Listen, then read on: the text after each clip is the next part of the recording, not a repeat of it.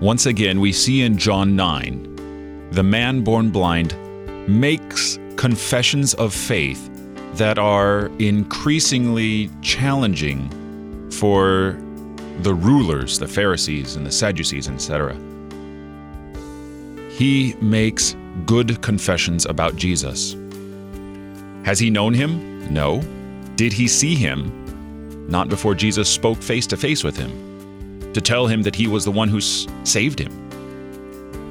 And yet, his confession of faith, in light of what God in Christ has done for him, enrages the enemies of Jesus. Sometimes life will be like this for you also. You make the good confession, and lo and behold, someone badmouths you. You stand up for the truth of God's word, and you're mocked and ridiculed. This is the world we live in. This world is against Christ, it is anti Christ. It's not to say that it's some world power that's rising up to destroy an army the size of which has never been seen. That's not what I'm talking about.